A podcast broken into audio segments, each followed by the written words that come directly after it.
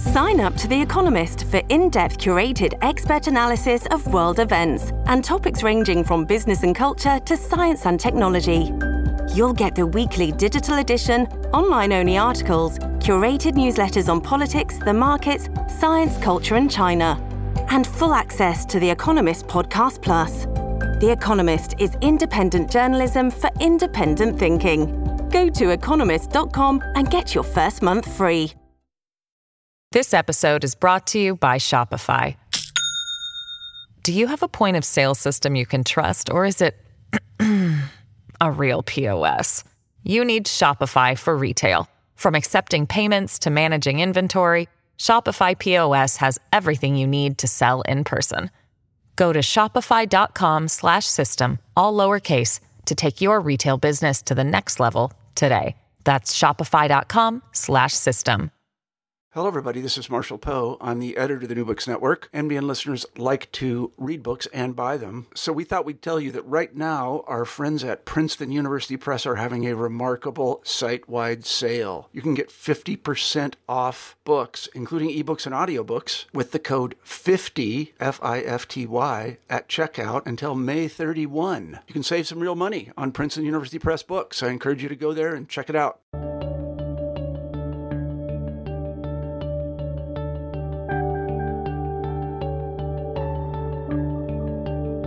Hello, everyone. This is Ryan Tripp. I've returned to the New Books Network. This is the History Channel. I'm here today with the Associate Professor of English at the University of New Hampshire, as well as the editor for the International Jur- Journal 18th Century Studies, Professor Seán Moore.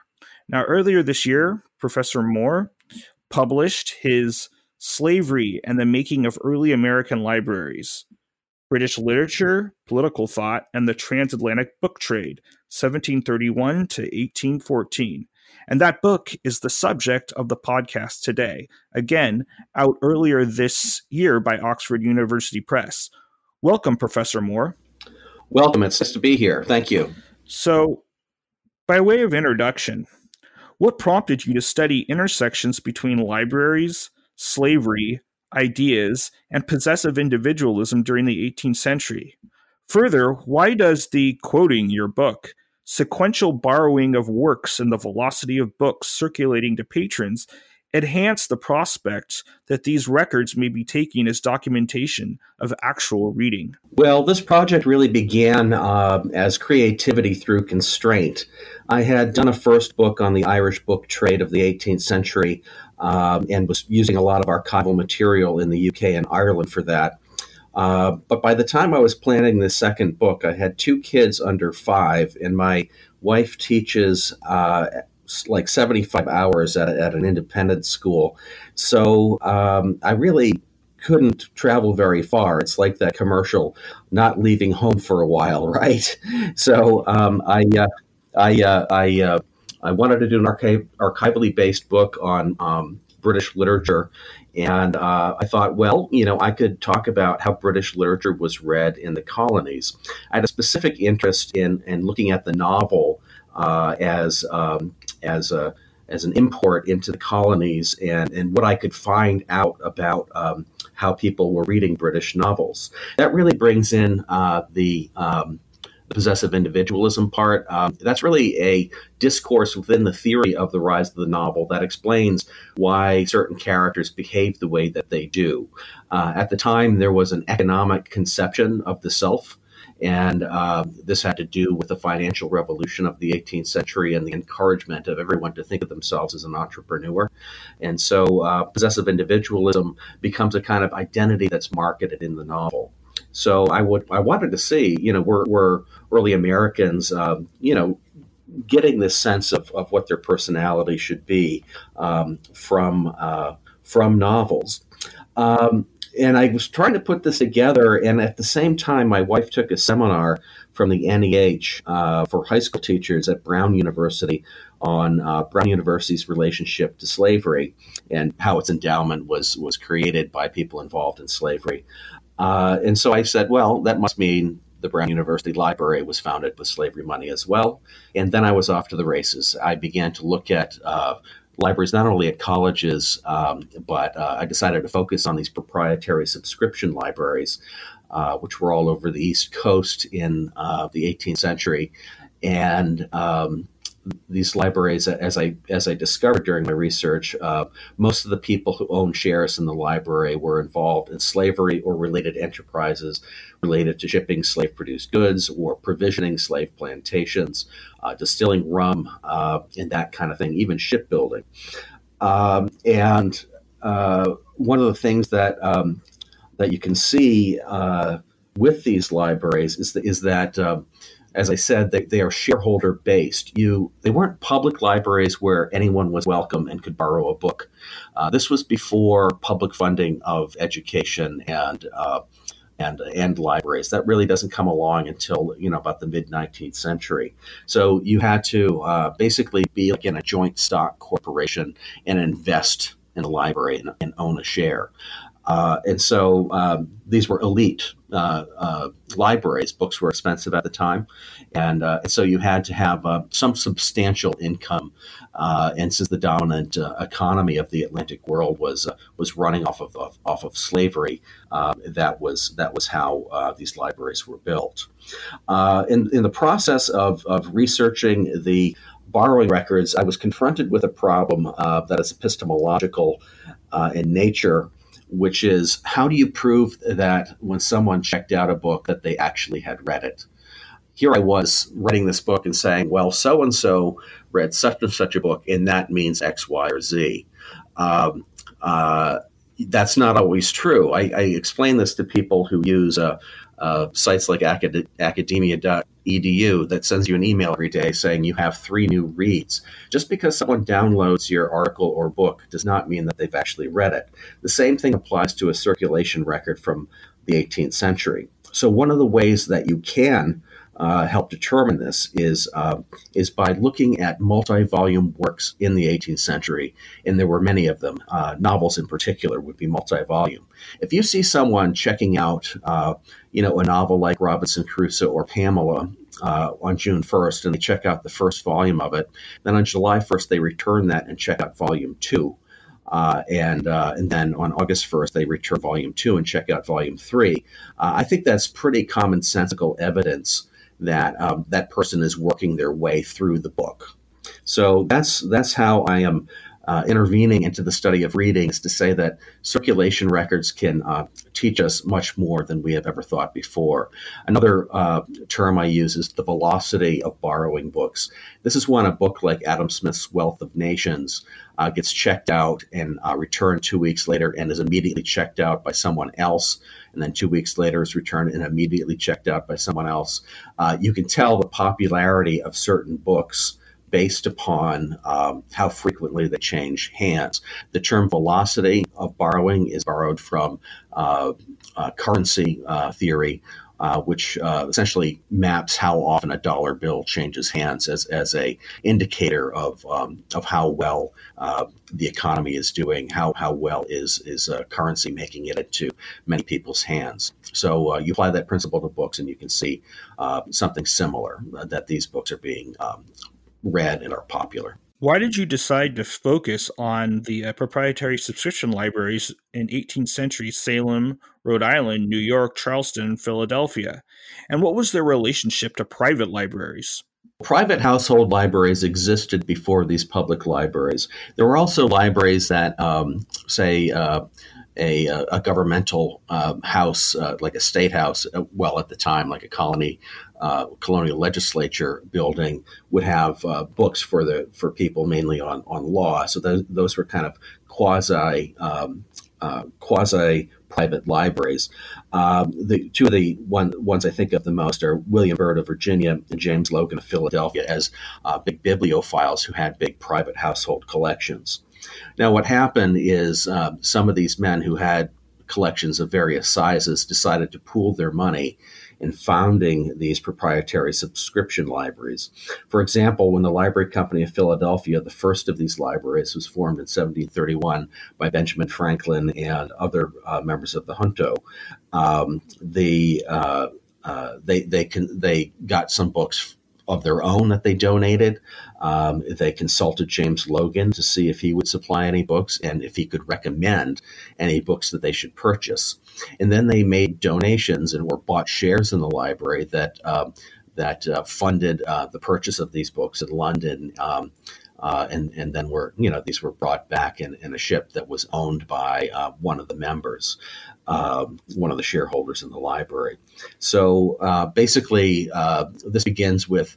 Uh, the libraries of, of people made wealthy by the economy at the time, uh, who had private household libraries, and then um, and then formed these uh, these these more shared, um, you know, proprietary libraries where everyone was an owner and they were able to get more books for each other's use by pooling their money. Who was George Gardner?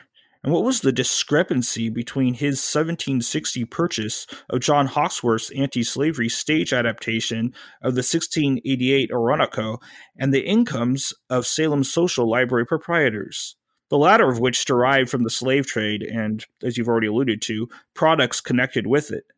In your response, if possible, please also situate this discrepancy in the context of borrowing records for library holdings and sentimental philosophy and fiction. Uh, well, first I'll explain George Gardner was. He was a young Harvard graduate and a um, well, student in, in the early uh, 1760s. His father was a major merchant, uh, Samuel Gardner, in Salem, Massachusetts. And I noticed that in a um, uh, bookseller's uh, uh, ledger Jeremy Condy's ledger from Boston in this period that George Gardner had bought a copy of Oroonoko. And I said, well, how interesting is that? Uh, he, here's somebody in Salem that is uh, uh, connected to Harvard and connected to slavery through his father. Um, who is who is buying an anti-slavery work? Now, this is not surprising to many parents, right? Many parents uh, think that uh, their children go to college and, and develop um, more liberal ideas than their own. Uh, and I think George was a similar type individual who was uh, getting interested in anti slavery, uh, even though he was the son of someone involved in slavery. Uh, and this is where the theory of discrepancy comes in. This was recommended to me by a reader uh, who peer reviewed uh, an essay I submitted to the journal PMLA. And um, this, this theory of discrepancy has a specific meaning in literary theory uh, and has uh, been put together really by Fredric Jameson and Pierre Bourdieu. Uh, discrepancy basically means that even though you might have a dominant economy or some sort of other hegemonic um, uh, dominant economy or, or culture, there's always going to be a counterculture in emergence against it in some sense. So, um, so Gardner was very much George Gardner was in a kind of countercultural reading uh, uh, position towards his father's business. Uh, once again, biting the hand that feeds you. Um, and, uh, you know, the fact that he was reading not the novel by Oroonoko, but John Hawkesworth, Hawkesworth's uh, 1759 stage adaptation of this is significant because Hawkesworth really um, was more part of the sentimentality movement of the latter half of the uh, 18th century, and uh, and he he was basically creating a very sympathetic portrait of uh, someone who was enslaved, who was captured in Africa and brought to uh, South America. Uh, against his will, uh, and and what happens to him and his wife there. So um, this is a very sympathetic, tear jerking play um, that uh, helped create uh, a lot of anti slavery sentiment in London at the time. Uh, and so George Gardner sort of he wanted to be in with what was happening with London culture, and uh, this play was one um, one way that he could get access to the emergence of anti-slavery as a tasteful attitude, as something that the refined uh, person who has refined emotions um, uh, should embrace, uh, should become an abolitionist. So um, that's where the um, the the connection uh, between anti-slavery and sentimentality uh, as kind of countercultures to uh, a slavery economy uh, emerge. And the borrowing records for um, the Salem Social Library, which is uh, which I investigated because George Gardner was from Salem and his slave holding father was uh, uh, was a was a shareholder in the um, in the Salem Social Library, which later became the Salem Athenaeum. Uh, that's why I, I, looked at the library holdings for that to see what people were borrowing. And Salem is interesting because um, in the same period that some other libraries were not stocking as much literature, Salem was stocking a lot of the latest novels and a lot of the latest literature as well as more classical literature. So, uh, you know, you can see uh, titles that were popular in the 1750s and 60s, such as uh, Eliza Haywood's Betsy Thoughtless, which was a conduct novel for young women. That was being borrowed quite extensively, uh, even more than some other works. Um, and uh, that, um, that, that would explain um, how George may have gotten access to some books when he was younger and even when he was in college, is that his, his father might borrow some of these books. Um, for him uh, at the library and, and let his son read them. Why was Gardner's consumption of this anti slavery adaptation, quoting you, simultaneously uh, solipsistic for whites and potentially liberating for African slaves? And how did such sentimental refinement induce, again quoting you, white American patriotism? Well, these are kind of mutually informing categories. Uh, on the one hand, uh, there was a term that a professor, George Elliott Clarke, um, uh, a Canadian scholar, taught me when I was in graduate school at Duke, and this is the term borrowed blackness. And um, in this case, uh, a young man like Gardner um, reading this, or, or you know, other other uh, uh, patriotic um, young men um, uh, who who were seeing in the African slaves something in them of, of themselves, and uh, even though these were free white men, um, there's a kind of appropriation of the status of the slave to argue for one's own liberty, and so on on on that uh, in that sense, this is uh, people reading the slave kind of identifying with the slave in in the um, in the slave narrative uh, in, in, in, a play like Oroonoko. Um, on the other hand, slavery had had always been part of English discourse, particularly in the 17th and 18th century, um, and it wasn't connected necessarily to African slavery. It was used as a, a kind of political category uh, to describe um, whatever uh, whatever force was oppressing you. If you were, uh, you know, uh, involved in the Civil War in, in the mid 17th century, you might um, view King Charles I as a tyrant who was enslaving you um, because, uh, you know, of, of, whatever his associations were for someone rebelling against him. And in this case, uh, you know, Charles I, uh, there was always the association of, of a kind of uh, Protestantism, Protestantism versus uh, high church Anglicanism or Catholicism being associated with the king, and uh, and then you know when you have a Protestant king, frequently you know. Uh, uh, Catholics would view that that Protestant king as a tyrant, enslaving them, and so forth. So you know there is this political resonance that that was also important to the patriots in the 1760s and 70s uh, slavery not just being considered strictly african but but also a kind of um, uh, uh, a native english uh, political discourse or political term um, that was being used to describe uh, the government. Let's move to rhode island. You argue that the biography of Abraham Redwood and his Newport social network demonstrated Zizekian notions of charity and your conception of slavery th- philanthropy. Please connect this slavery philanthropy to your book's cover, as well as Redwood Library holdings in literature, entertainment, history, geography, and anti Catholic narratives, one or all. And why was there an absence of explicitly slavery related books? And how does slavery philanthropy inform present debates over the charitable industrial complex? Well, the first thing I'll say, uh, I'll begin in the middle of your set of questions, uh, that it was strange that the Redwood Library's first printed catalog of 1764 did not have any anti slavery books. When the Library Company of Philadelphia had many of them uh, you know, part of that is because you had um, people uh, in Philadelphia like Quakers. Anthony Benezet was an early shareholder in the Library Company Philadelphia, and he was, you know, a principal abolitionist in America uh, in the 18th century.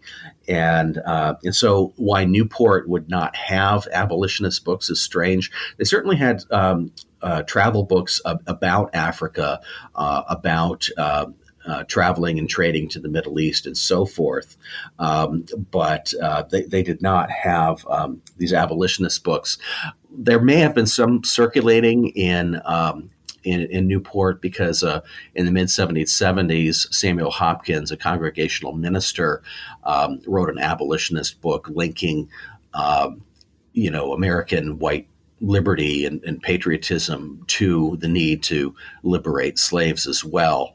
Um, but um, this was not really going over that well in, in a town like Newport. Newport was probably uh, the most extensive slave trading port. Um, you know, Charleston, South Carolina would rank right up there as well.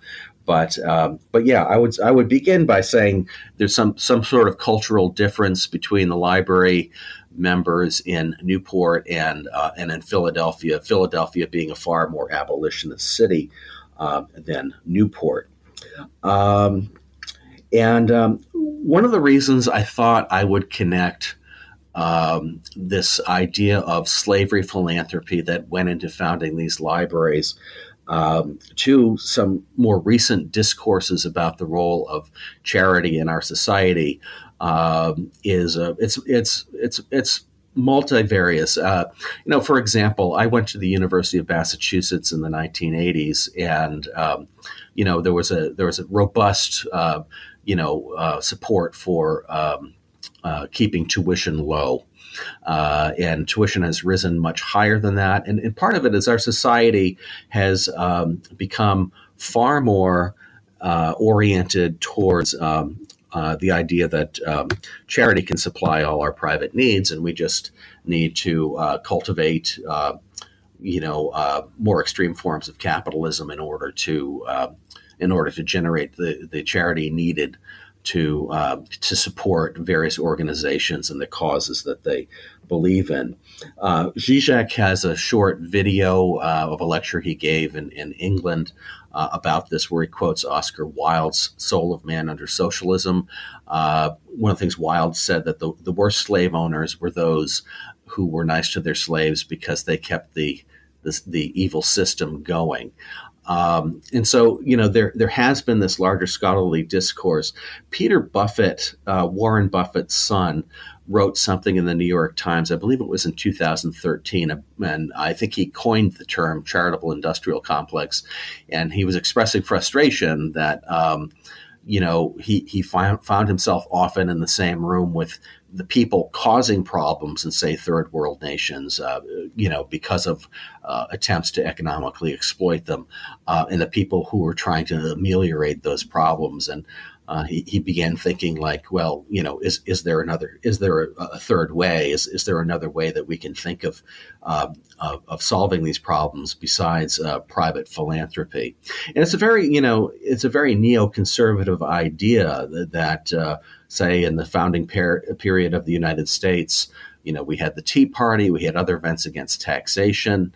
Um, so as we've moved to a more sort of a low tax uh, country and low tax state um, in favor of uh, you know uh, a more neoconservative 18th century model of society, um, there's the the danger that we also move into uh, a slavery society if we're not careful, because um, you know a lot of these institutions that were founded with with uh, uh, uh, char- charity uh, were um, were essentially enslaving Africans in order to give charity to white people. So um, all I'm saying is is that uh, this term slavery philanthropy, uh, you know, explains a lot.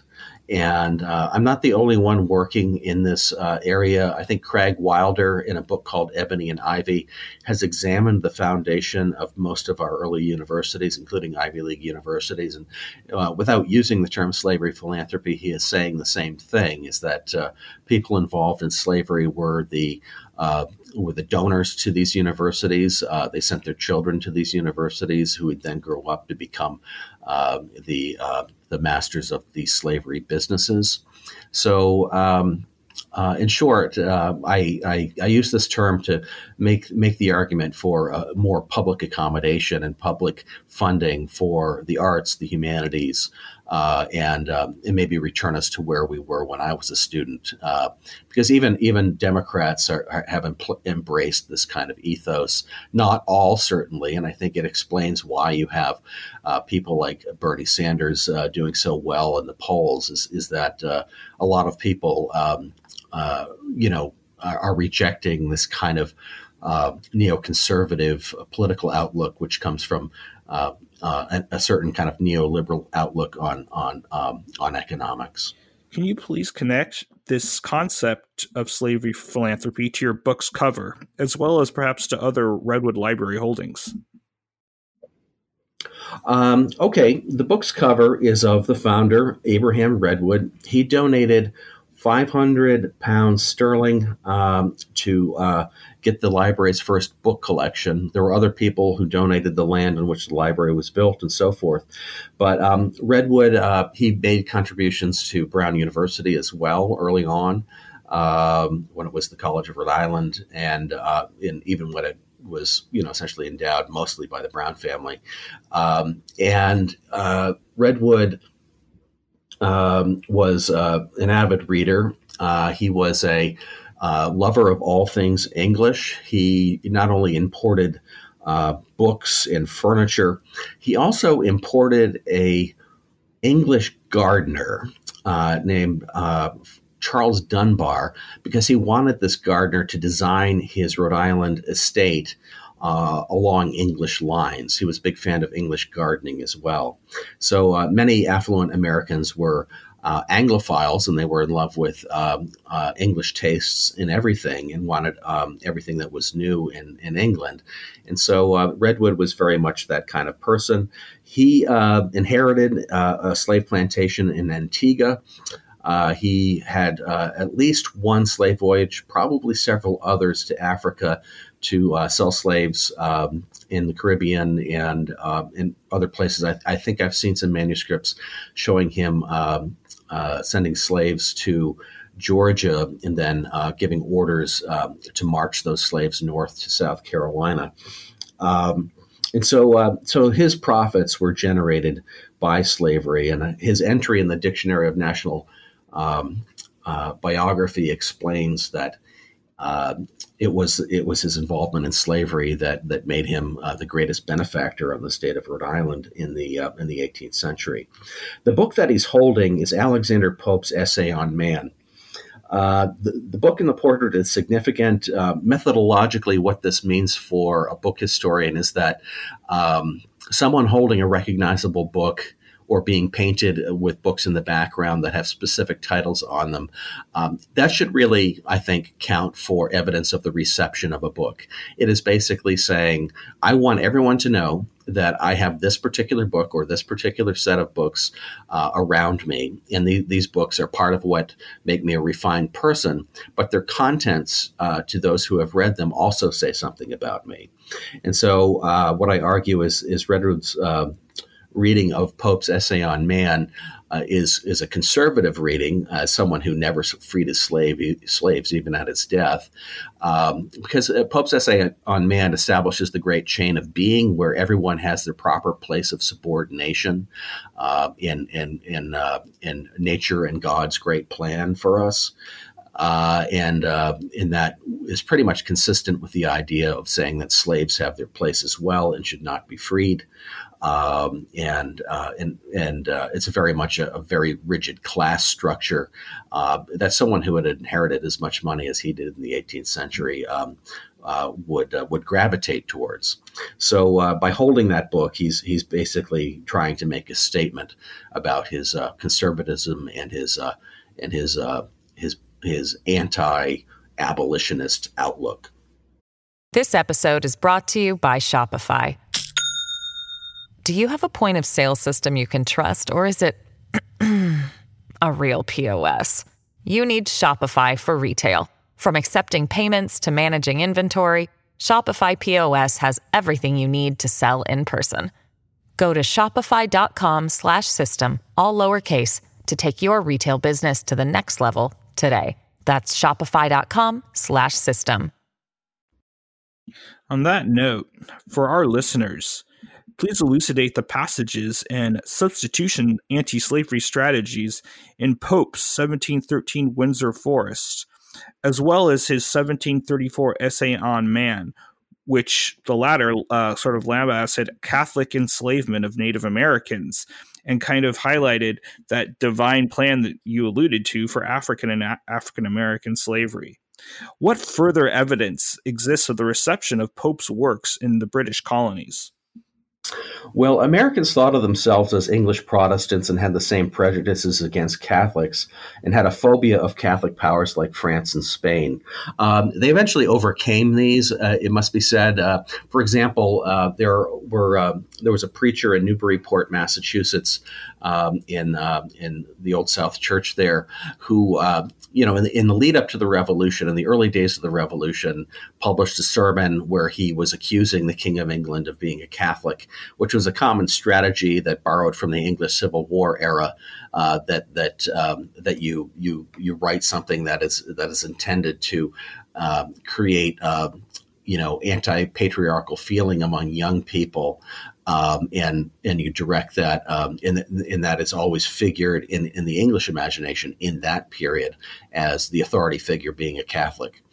Um, and so uh, that same preacher, though, after um, uh, the Battle of Rhode Island, where um, Newport was rescued from um, from British control by the French, um, you know, the French come along. The French are Catholic, right? And um, and so this this uh, this preacher in Newburyport reverses position and says, well, actually, Catholics are not so bad after all. And um, it, it's so and so. Uh, I think this is interesting because, you know, Pope, though a Catholic himself, started out as a propagandist. I mean, if you were going to make it in uh, in literature in the earlier part of the 18th century, you really needed patrons, and um, there were various sources of this. Certainly, private uh, money from um, you know uh, people like lords, um, and there was also uh, money from Secret Service funds that that would pay somebody who published um, a, a poem in favor of of certain um, you know certain certain strategies and cer- certain initiatives that uh, that the government wanted to to uh, to bring about. And uh, so Pope starts out with Windsor Forest, uh, one of his early poems, um, uh, doing that kind of propagandistic work on behalf of um, of the Treaty of Utrecht that the government was trying to negotiate. Uh, this would end the, the War of the Spanish Succession, and it would also award through international law um, it would award England a monopoly over the uh, transatlantic slave trade. And so uh, that was something, it was called the Asiento. It would be ceded from Spain into English control. Uh, the English could ship to any ports in, in the Americas or around the world. Uh, they could ship slaves um, uh, to do that, and they had a monopoly to do it for, I believe it was 30 years. Um, or maybe it was, yeah, I think it was 30. I think it ends, uh, it gets revoked in about um, 1750. Um, so, uh, what Pope was doing in Windsor Forest, uh, what he was talking about slavery is, is A, like I was saying before, uh, this is an internal uh, British political discourse uh, referring to anybody who is not treating um, the people well. Um, but um, but he's uncomfortable in, in, in talking using that term when he is talking about the Treaty of Utrecht uh, because because the, tre- the Treaty of Utrecht was essentially bringing about, uh, you know, English involvement in African slavery, uh, or a greater to a greater extent than had been done previously. What Pope did is he pointed the finger at the Spanish New World uh, Native American slavery rather than to English involvement, and so. Um, you know, he he creates sympathy for for uh, Native American slaves and really just neglects to talk about Africans at all. Um, and so uh, this this poem is, you know, it's an English propaganda poem. Um, it, it, it wants to, you know, talk about the enemy who who's the the Spanish Catholic monarchy, um, and uh, and you know they're still fighting wars of reformation at the, in this period, and um, and so uh, when when this when this poem and, and, an essay man on men are are um, are read in uh, America, um, you know these uh, these attitudes get reinscribed and perpetuated, and um, the uh, I, I'm piggybacking, you know, on other work that has been done on the sheer popularity of Alexander Pope's work. Uh, an old book from 1949 um, uh, dis- discusses Pope's prestige in early America. Um, and uh, other other people have uh, have written about this, like people like David Shields, for example, more recently. Uh, in my own research, I saw that Pope was the second most popular author to be borrowed at the Salem Social Library. Uh, and uh, if you just look at Rhode Island holdings alone, you can see that members of the Brown family owned copies of Pope's works. Uh, you can see that the early early catalogs at Brown University had them. You can see that uh, one of the first U.S. senators from Rhode Island. Uh, uh, you look in his papers, and he's citing lines from Pope that you know, uh, I only recognize because I teach Pope. I think other readers would not would not notice that. But um, so uh, my archival research basically uh, affirms this this general scholarly uh, tradition uh, that, that, Pope was uh, Pope was popular in, in the states or or in the colonies, I should say. So let's move. Actually, before we move to New York, um, how and why did critic Charles Gildon's 17- 19 review of Robinson Crusoe anticipate interpretations of the narrative as reifying prodigal disobedience and risk taking in possessive individualism, especially after Crusoe establishes a, that Brazilian plantation and replaces his father as a patriarch over infantilized, to a certain extent, slaves. Well, I, I, bring up Charles Gildon, and I, I, bring up both the idea of disobedience to the father and um, Crusoe's involvement in slavery, because usually in uh, in criticism, these ideas are, are held out separately. Um, there there is a kind of more religious interpretation of Robinson Crusoe. Uh, you know, he he does become converted to an evangelical form of Protestantism in the middle of the novel during his um, many years on on uh, alone on the island. Um, he is visited by an angel, and he, he basically has a, has this kind of a uh, you know very Christian experience on the island, um, and uh, you know, and that's been that's been discussed a lot, and and you know, Crusoe blamed the fact that he was on this island in the whole course of his life on the fact that he did not heed his father's advice um, and, uh, and and stay at home in England and uh, become a lawyer or something, someone at the middle station of life, become an ordinary middle class Englishman, but that instead he ran away from home and and shipped out on a ship and um, and and worked uh, worked as a sailor. Um, and so people who have done this religious interpretation for some reason have not mentioned that his first job as a sailor was in the African slave trade. So I think that these two things are connected. Uh, and I, it turns out that I, am not the only one. Charles Gildon wrote this from the outset in 1719. Um, he's talking about this in, in his uh, in his review of Crusoe's book, and and um, and that uh, you know Crusoe's disobedience to his father uh, is out of the desire to participate in the slave trade and become wealthy uh, through that, and and so um, you know the the uh, the question becomes for many critics uh, is uh, Crusoe viewing his punishment um, on the uh, at being isolated on the island for so many years. Um, you know, this punishment by God is this a punishment uh, uh, for disobeying his father, or is this a punishment for being involved in slavery? And uh, I would argue that. Um, uh, that it's both. And Gildon said that. You know, Gildon was was someone who said that early on. You know, why are people talking about this prodigal disobedience when when um, you know maybe he's being punished uh, by God for for enslaving other people? If possible, please situate Robinson Crusoe within the post Asiento and then the post Revolutionary War history of New York uh, as well as the financial de- dealings of those West India men subscribers to the New York Society Library, the library's holdings in literature and political thought, as well as the early Republic reading network of this particular narrative. And again, what further evidence exists of library anti slavery readership? Well, I'll start with the last question. Library anti slavery readership can be established by seeing who read a book by a former slave like Phillis Wheatley. And uh, and then seeing what else those reading uh, what what else those readers were reading. Um, uh, book historians uh, have recently coined a term for this. Uh, they call it mapping a reading network. So you, you look at the network around an individual book. These are all the individuals who may have read uh, a particular book, and then you look at each one of them, what uh, who they were as a person, what were their business dealings, um, and uh, and what other books they were reading. Uh, this has been uh, facilitated by a great database at the New York Society Library that Aaron Schreiner helped put together, and you can search. Um, the uh, borrowing records for, I believe it's uh, the 1790s and into the early 19th century um, uh, by the title of the book uh, or by the borrower. And, um, and you can get this information. And so um, I, I, have established in this chapter on, on the reading of Robinson Crusoe that of the 44 readers of Robinson Crusoe, four had abolitionist reading habits and uh, the other 40 um, uh, were all interpreting Robinson Crusoe as a pro-slavery book.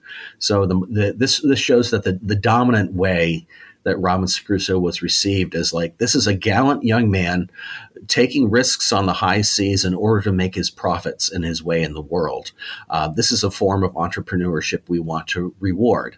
And so, American editions of Robinson Crusoe in the late 18th century uh, consistently call Robinson Crusoe in the title of the book, uh, you know, the story of Robinson Crusoe, um, uh, that that hero um, and so, you know, the idea that uh, that people can interpret Crusoe Crusoe's behavior in many ways, depending on what their values are.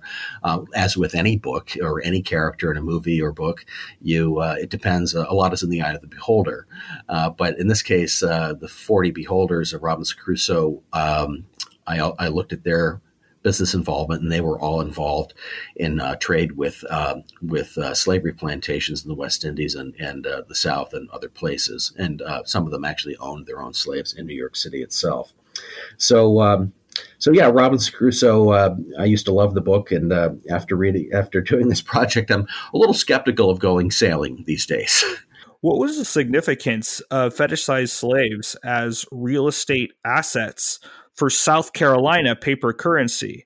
Prior to the 1714, excuse me, 1740 transition to chattel, and perhaps after, as well as the 1748 founding of the Charleston Library Society by planters and slave traders? Uh, well, with slaves as real estate uh, during, um, you know, counting as real estate uh, before and, and, not as chattels during the era of experiments in land banking, um, Africans essentially served as the assets behind uh, mortgage backed securities and the paper money that governments issued on those securities.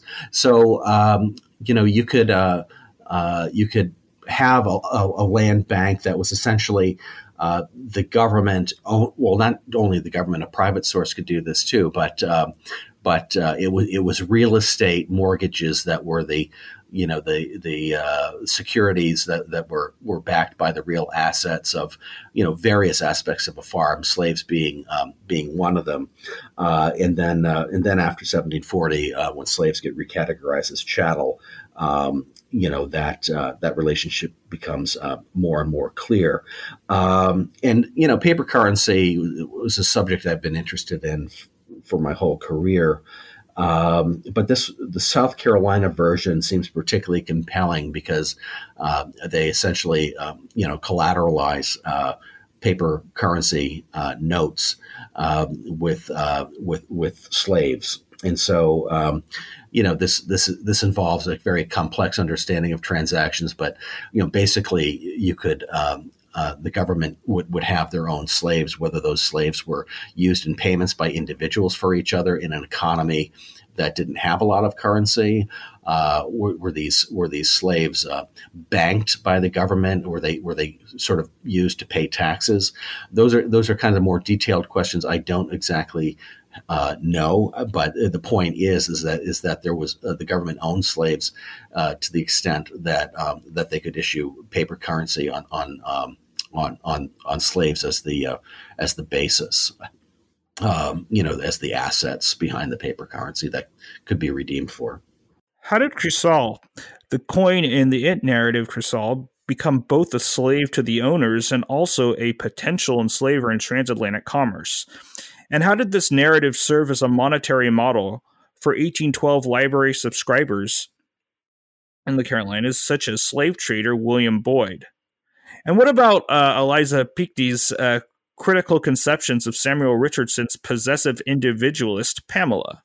Well, um, first, um, I wanted to define a it narrative. Um, uh, I think it was Aileen Douglas uh, of Trinity College Dublin, who's currently the chair there, who coined this term, so to speak, uh, in the early 1990s, and, and looking at um, Chrysal because uh, uh, Johnstone, the author, was a was an Irishman, um, and the narrative describes anything such as a a coin, a banknote, a a hackney coach and, and various other kinds of objects that are are basically personified as characters that circulate from owner to owner, and you get to see their adventures.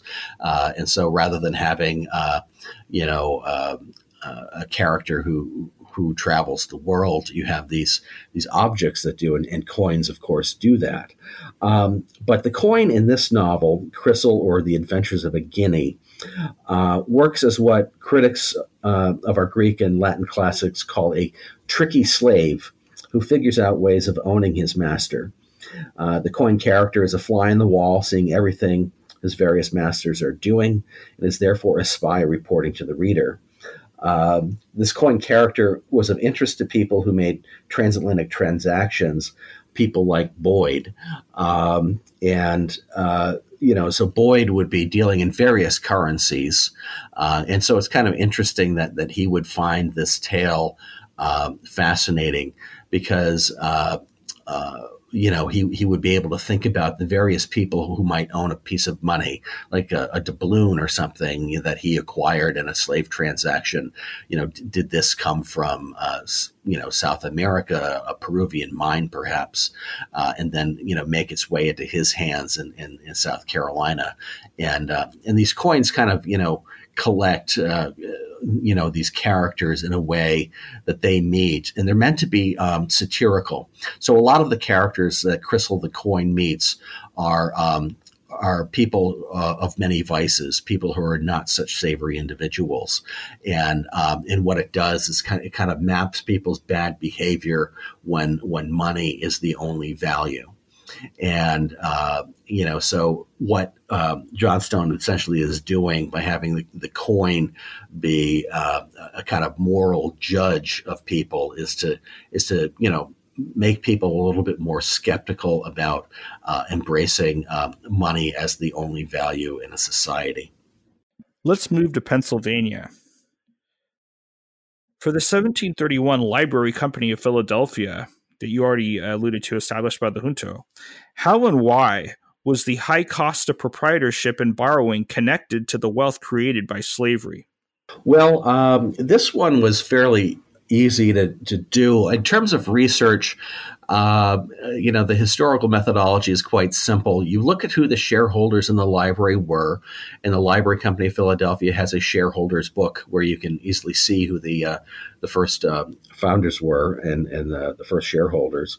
And then you uh, go next door to the Historical Society of Pennsylvania, and you look up their family papers to see is there anything that we can learn about them, and and you turn up, uh, you know plenty of, of information quite easily. I was only in Philadelphia for a month and I was able to find quite a lot that establishes this. Uh, for example, um, uh, one of one library member was named William Fisher. Um, and uh, his papers show um, something quite interesting. He took a trade mission from Philadelphia to Barbados and then wrote back to um, all of these individuals with basic, basically the same letter, almost like a form letter saying, I have sold your wheat and flour uh, to uh, here in Barbados, and and so basically he would be selling the, these to uh, provision plantations to feed people living on plantations, including slaves, and so that establishes clear evidence that uh, you know. Uh, uh, the the the farms of, of Pennsylvania were um, were you know making their profits off of of of, of, of sending um, uh, sending their products like flour uh, to slave plantations and and um, uh, whenever I am in, in the uh, West Indies and I see a Quaker Oats box now, that's all I can think of. And uh, they, they uh, he he write he, you know so Fisher writes back says I've sold your flour and I've exchanged it for molasses and and uh, sugar and rum, which I'm going to send back to you. And so then that that those products become a currency that goes back to Philadelphia that then then gets sold and you know basically drives the economy. And so uh, one of the things that's interesting about William Fisher's uh, uh, papers on on this matter is is that um, I identified everybody who he was writing, and they were all shareholders in the library. So what was interesting for that is like, ah, okay, this explains why the Junto founded the library uh, not only as an institution of learning, but as something for the furtherance of business. So, um, you know, I, I, didn't find, you know, the, the, the evidence of shareholder reading is pretty scant at the library. I'm not saying that they weren't readers, but um, really, a lot of times these libraries functioned as um, social networks uh, for businessmen uh, to make deals with each other and uh, be a place where uh, they could cultivate connections um, and uh, you know with other wealthy people involved in business. Uh, one of the one of the places you really um, see this most strongly is Alexander Hamilton visited with some members of the Redwood Library of Newport. Uh, and he he wrote something. I don't I don't know if I have the exact phrasing, but he said uh, uh, I was surprised that they brought up no matters of philosophy. They they talked of uh, privateering and shipbuilding, and so that that suggests yeah that suggests that you know okay so these libraries are not just about having you know a book club talk every Tuesday night. They're they're uh, they're very much uh, you know almost chambers of commerce, you know, for uh, for these cities. So um, uh, they're important social networks in that sense. So hopefully they did read, and if they if most likely they did, how did historical studies, political theory, philosophy, Bildungsroman fiction, anti Catholic autobiographies, and travel narratives, one or all, contribute to Anthony Benezet's African tracts, which, you argue, um, in turn substantiated um, Equiano's 1789 narrative and its sentimental construction of capitalism for a possessive individual aiming to overcome dispossession. Well, the case with uh, Anthony Benezet was interesting. Um, he was uh, a member of the uh, a shareholder in the library company from its earliest days. He was really in on the founding of it, and um, he was an abolitionist, um, and um, he was an avid reader of many genres, uh, as was Equiano. The uh, you know Equiano, uh, the, the the sheer number of genres and um, you know characters and events that someone like Equiano can marshal in writing his narrative uh, is, is really impressive. So with, with Equiano, we don't want to just think of him as a, a writer, but what makes him a great writer is he's a great reader. Uh, yes, he's an abolitionist. Yes, he's a former slave. Those are important. But um, but he had access to books. We don't know where exactly. But given that he he uh, experienced most of his time uh, most of his life on a ship. Uh, the chances are he was reading uh, ships, you know, at ships libraries, um, and you know, there's some downtime when you work on a ship when you're when uh, it's not your watch. Um, you have uh, some downtime to read, and and uh, there's not much else to do um, aside from other work on the ship. So uh, I think he probably um, read um, on on shipboard. Um, so uh, in terms of possessive individualism. Equiano uh, you know, he cites Benezet in the first chapter of his book, saying, "See Equiano's account from Africa throughout."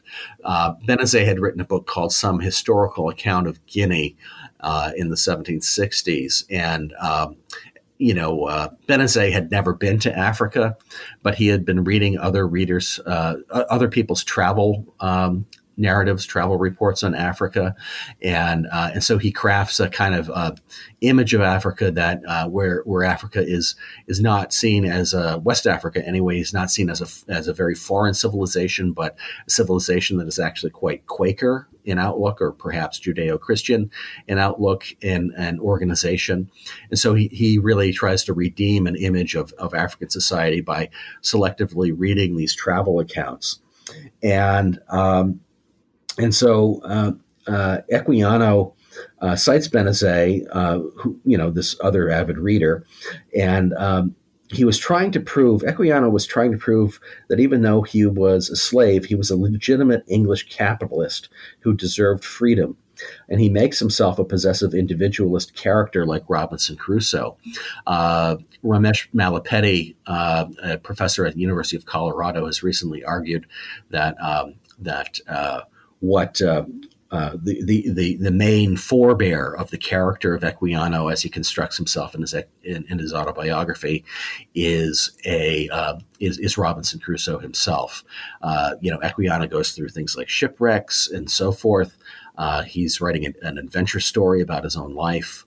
Uh, he he even mentions uh, working on a slave ship. Equiano worked on a slave ship himself. Uh, various other things that would would really tie him into the reader's imagination of someone like Robinson Crusoe.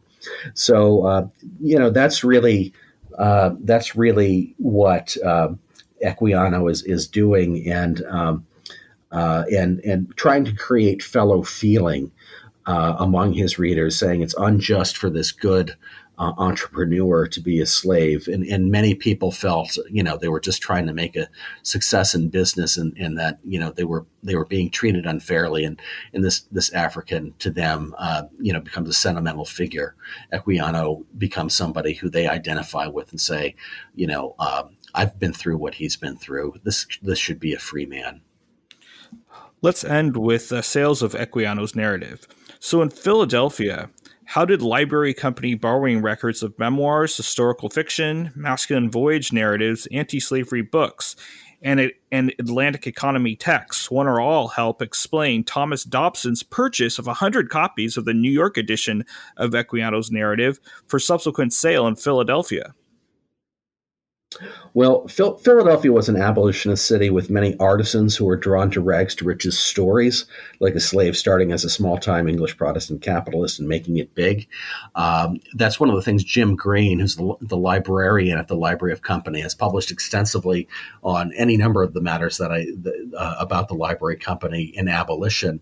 Um, but he he's the one who, who wrote the article on the, uh, the well, the most quoted article on. Um, on uh, the reading of, of, or the publication history of of Equiano's interesting narrative in America. And so uh, he establishes that um, this was one of the most um, popular narratives in the 1789 to 1791 period. It was reprinted in New York and, and sold quite well. Um, and uh, it sold quite well, particularly among artisans, uh, you know, small time entrepreneurs, craftsmen uh, who really identified um, with uh, the story of someone who had been in Equiano situation. Uh, and so um, Dobson, uh, I recently, only only a couple days ago, I saw Do- Dobson cited in the papers of a of a Massachusetts man who ended up becoming Secretary of State. Uh, Dobson was supplying many people with with books.